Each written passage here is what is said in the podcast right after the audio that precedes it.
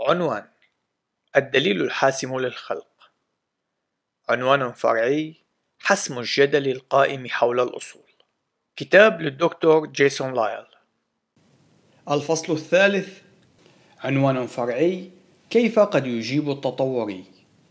إن المسيحي الملتزم بالتعليم التوراتي يستطيع أن يستعمل تجارب الماضي على أنها دليل لما هو محتمل أن يحدث في المستقبل.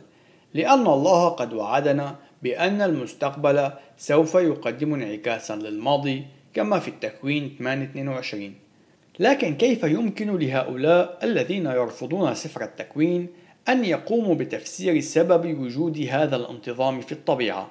كيف يجيب التطوري في حال تم سؤاله اقتباس لماذا قد يكون المستقبل انعكاسا للماضي؟ نهاية الاقتباس إن إحدى أكثر الإجابات استخداما هي اقتباس حسنا. إنه لطالما كان الأمر كذلك وبالتالي فأنا أتوقع بأنه سيكون كذلك دائما. نهاية الاقتباس. لكن هذا نوع من المنطق الدائري. أنا سأسلم بأن الماضي قد كان منتظما لكن كيف لي أن أعرف أن المستقبل سيحمل هذا الانتظام؟ إلا في حال كنت قد افترضت للتو بأن المستقبل هو انعكاس للماضي أي أنني افترضت الانتظام في الطبيعة. في كل مرة نقوم باستعمال التجارب التي تمت في الماضي على أساس أنها دليل لما قد يحدث في المستقبل نكون بذلك نفترض الانتظام بشكل مسبق. فحين يقول التطوري بأنه يؤمن أنه سوف يكون هنالك انتظام في المستقبل على اعتبار أنه يوجد انتظام في الماضي.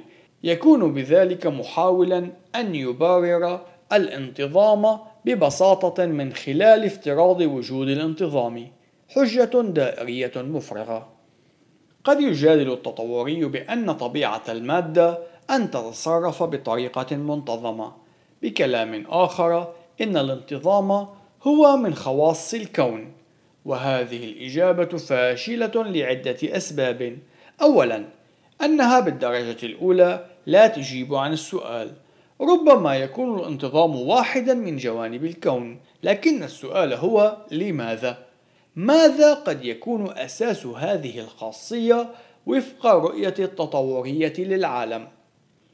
ثانيا يمكننا أن نسأل كيف من الممكن للتطوري أن يعلم بأن الانتظام هو من خصائص الكون؟ ففي أفضل الأحوال هو قادر على أن يقول بأن الكون في الماضي يبدو وأنه يمتلك بعض الانتظام. لكن كيف نعلم بأنه سوف يتابع بهذا الانتظام في المستقبل إن لم نكن نعرف بأنه يوجد انتظام باستخدام طريقة أخرى؟ إن الكثير من الأمور في هذا الكون تتغير فكيف نعرف بأن قوانين الطبيعة لن تقوم بالمثل؟ بعض التطوريين سيحاولون استعمال الإجابات البراغماتية مثل اقتباس حسنا نحن لا نستطيع تفسير السبب إلا أن الانتظام يوافقنا بشكل جيد وهو صالح لذلك نقوم باستخدامه نهاية الاقتباس هذه الإجابة تفشل لسببين.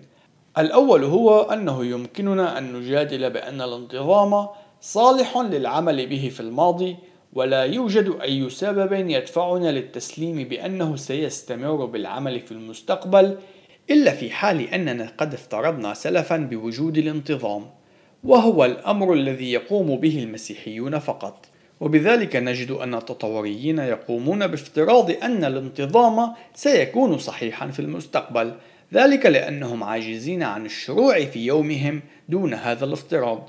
ثانيا إن أي شخص قد يستخدم هذا النوع من الإجابات يكون قد اعترف للتو بأن الانتظام ليس مبررا في ظل الرؤية التطورية للعالم.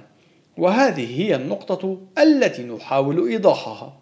فليس من شخص ينكر وجود الانتظام في الطبيعة إنما نحن نحاول أن نظهر أنه فقط في ضوء الرؤية الخلقية التوراتية للعالم يوجد لهذا الانتظام معنى إن التطوريين قادرين على القيام بالعلوم في حال كانوا غير متسقين أي أنهم في حال افترضوا المفاهيم الخلقية التوراتية في سبيل أن يقوموا بإنكار الخلق التوراتي.